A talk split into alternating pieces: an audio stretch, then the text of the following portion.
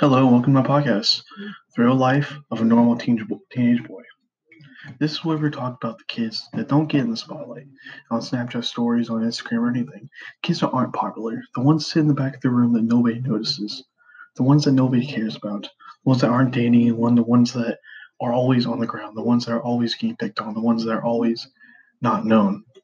We are the ones that need to understand that life is life. And the popular kids that listen to this, please, please understand how we feel. And I just want everyone who listens to this to know that I'm only making this from my standpoint. No names and no people in this will ever be will ever you shared. Shared. Everybody on here will have an undisclosed name and no no location or any city will ever be disclosed.